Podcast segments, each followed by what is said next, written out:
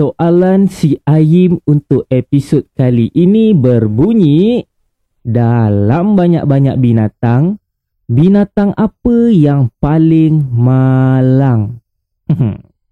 Cuba jawab Ted, masa dah tamat Dalam banyak-banyak binatang Binatang yang paling malang Jawapan dia kerbau Sebab apa? Sebab malang tak kerbau Cerita si Aim Cerita si Aim Cerita si Aim Cerita si Aim Hai, Assalamualaikum. Salam sejahtera kepada semua CSA listeners yang berada di luar sana. Anda bersama saya, siapa lagi kalau bukan Ayim Razak dalam cerita si Ayim. Ha, thank you guys. Thank you kerana stay tune. Minggu baru telah tiba. Ini bermakna episod yang baru juga telah tiba. eh guys, sebelum apa-apa, saya nak cakap dulu. Saya nak bagi pesanan dulu kat korang. Korang kalau lepas ni nak makan ke, nak masak fishball, make sure fishball tu elok eh. Saya bukan apa. Saya baru baik daripada sakit perut ni. Tak tahulah fishball tu dah basi ke atau saya salah simpan ke macam mana. Tapi 2-3 hari ni memang perut saya sakit gila. Maaf ceritalah eh. Saya cangkung tak keluar apa. Sakit dia ya Allah punyalah sakit. Lagi sakit daripada ditinggalkan kekasih tahu tak? Eh saya duduk berjam-jam, berpeluh-peluh, muka pucat habis macam nak mati weh. Saya time tu saya berdoa, saya berdoa kalau nak mati pun janganlah mati time berak. Masalahnya tak cool. Eh lah, eh orang lain mati kan, orang tanya, eh arwah mati sebab apa? Oh dia tengah bergaduh dia mati. Elok. Kalau saya nanti, uh, arwah mati sebab apa? Oh dia tengah berak dia mati.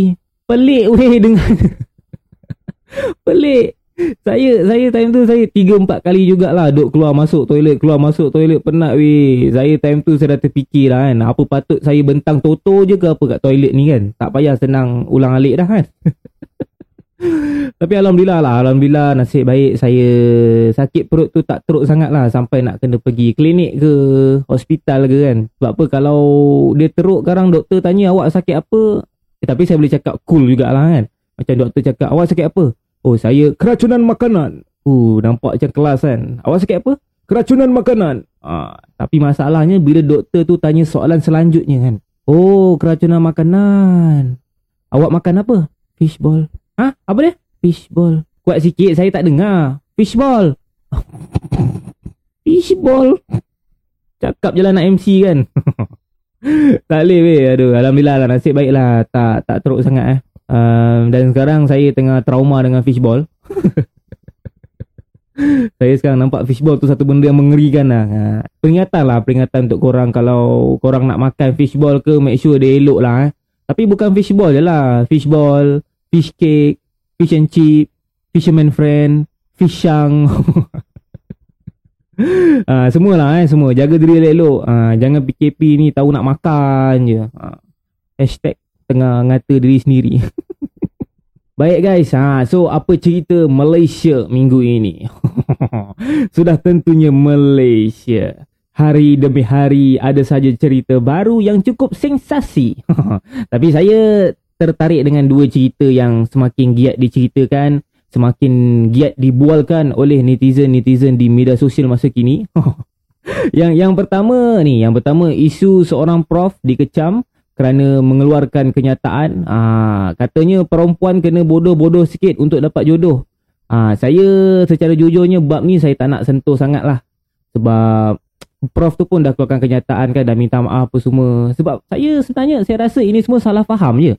Ah, salah faham. Taklah bermaksud perempuan kena jadi bodoh untuk dapatkan jodoh. Bagi saya, jadi diri sendiri je senang. Ah, bak kata pepatah Inggeris, you are what you are. You are what you eat. Apa kena mengena setan? eh, tapi betul eh? Betul, jadi diri sendiri je senang. Sebab um, bagi saya nak kata jodoh ni, orang akan pilih ikut test dia. Ikut apa yang mendorong minat seseorang itu. Ah, dia tak perlu jadi bodoh pun sebab ada lelaki suka perempuan bodoh-bodoh. Ada lelaki suka perempuan pandai-pandai. Macam saya, saya suka perempuan bodai. Bodoh-bodoh pandai.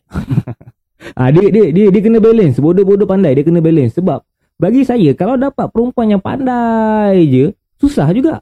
Betul. Kalau dapat perempuan pandai je susah. Ha, kalau dapat perempuan pandai je dia dia akan jadi macam ni kan. Saya ajak dia makan. Eh you. You nak makan kat mana eh? I rasa kita kena makan dekat Kenny Rogers. Sebab Kenny Rogers dari kita hanya memakan masa 5 minit.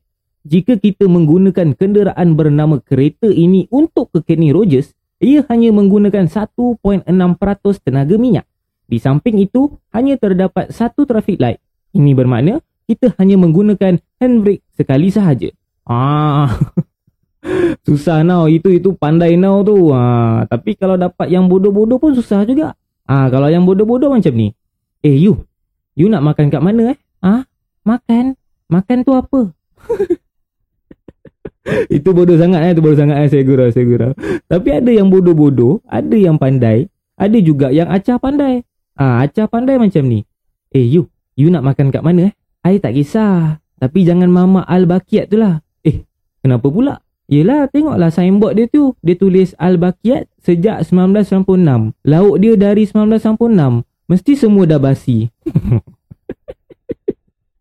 itu acah pandai sangat eh. Ha, itu tak tahu lah acah pandai ke apa, sudahlah. Ah ha, ni cantik, bridging sangat cantik lah kan. Ha, halang-halang cerita pasal acah pandai. Ni saya saya geram betul lambat telan Elio tu. Saya geram betul lah dengan netizen yang acah pandai ni. Korang tahu kan case all together now? Tahu? Yang tak tahu tak apa, saya saya ceritalah eh. Yang yang tak tahu, all together now ni adalah satu show nyanyian terbaru Astro lah. Ah yang melibatkan 50 orang juri ternama. Ah kalau kat luar negara ada 100, masuk Malaysia jadi 50. Ah maaf tak ada bajet. Jadi semua orang marah, semua orang kecoh dekat media sosial. Ada yang maki-maki, ha, katanya macam mana program ni boleh lepas? SOP tak ada, 50 orang juri duduk dapat rapat, tak pakai face mask, masjid tutup, program hiburan buka. Ah ha, macam-macam lagi lah orang komen-komen saya. Baik, saya saya dekat sini saya nak clearkan lah. Saya tak backup Astro, saya juga tak backup netizen. Ini hanyalah pandangan pribadi saya sendiri. Sebab saya secara jujur, saya juga terlibat secara tak langsung lah dengan All Together Now ni. Ha, saya jadi penonton. Waktu tu episod berapa saya tak tahulah. Tapi waktu tu saya teman Hanis untuk hantar one of her artis lah ke program tu. Dan saya clearkan lah eh.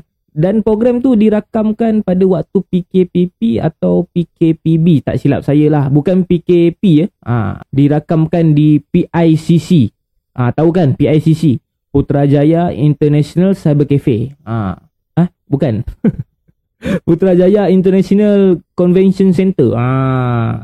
Dan kebetulan waktu tu saya tiap minggu lah akan ke PICC sebab uh, menghadiri satu lagi program Astro iaitu Musical Lawak Superstar. All Together Now ni dirakam pada waktu yang sama berlangsungnya Musical Lawak Superstar okay. So waktu Musical Lawak Superstar tu live, ah dia orang tengah rakam uh, All Together Now lah. So saya sendiri boleh sahkan memang SOP di sana ketat lah. Ah, jadi serius pula kan.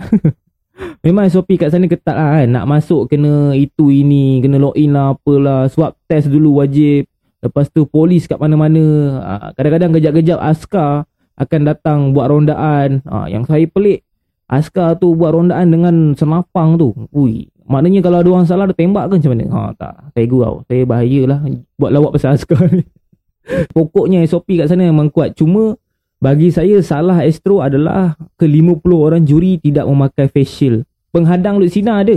Face shield je tak ada. Tapi bila saya fikir balik, kalau nak bangkitkan wajib atau tak pakai face shield.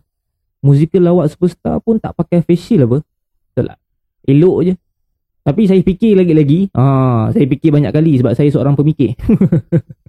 Tapi bila saya fikir, musical lawak superstar mungkin tidak seramai all together now lah. Ah dan dia ditayangkan live ketika bukan PKP iaitu bukan total lockdown di mana kes harian adalah 5000 hingga ke 8000. Ah jadi bagi saya kesalahan Astro yang kedua adalah salah timing. Polis sendiri pun tak buka kertas kesihatan sebab memang all together now diberi kelulusan untuk membuat rakaman.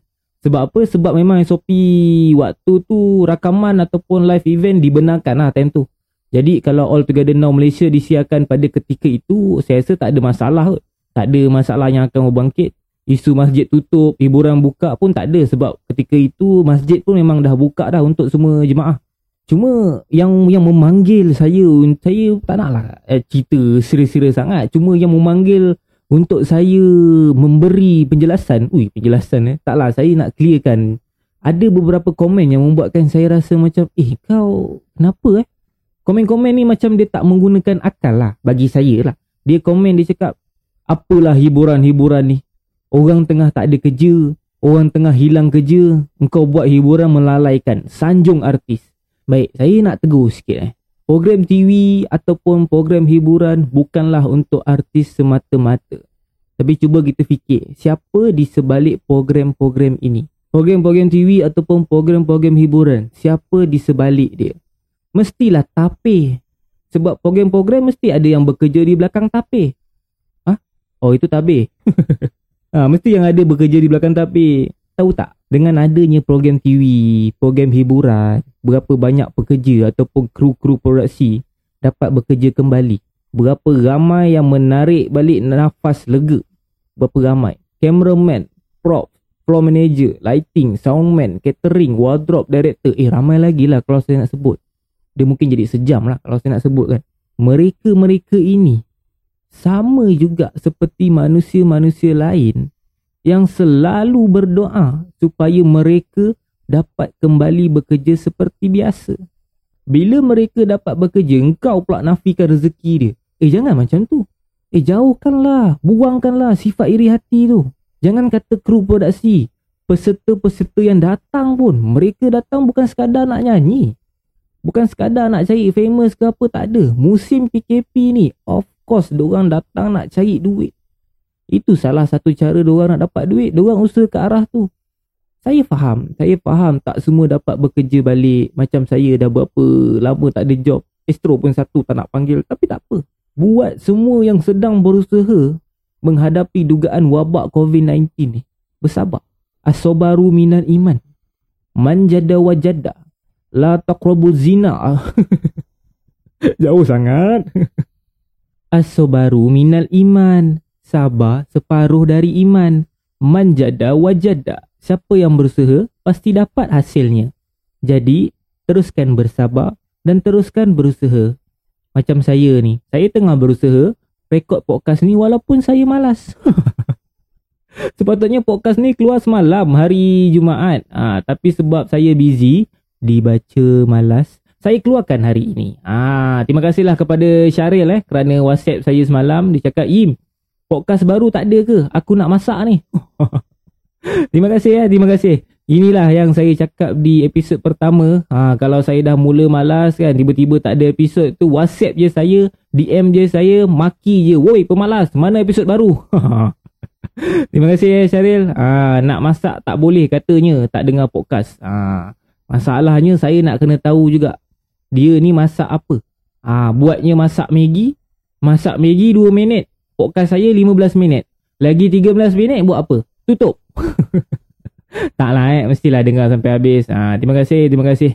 Terima kasih juga buat korang yang setia mendengar podcast ni. Thank you guys. Um, jangan lupa lah, jangan lupa share ke IG story dengan mention saya Ayim Razak A-Y-I-M-R-A-Z-A-K dan kalau di Twitter Ayim Razak SS A-Y-I-M-R-A-Z-A-K-S-S ah, Jadi itu sajalah ha um, saya nak sambung malas saya. thank you, thank you. Uh, kita jumpa lagi di lain episod. Ah, masih tengah tunggu kata-kata himat kan. Okay, go. Hiasi dirimu, tawan harimu. Cerita si air, cerita si air, cerita si air. cerita si air.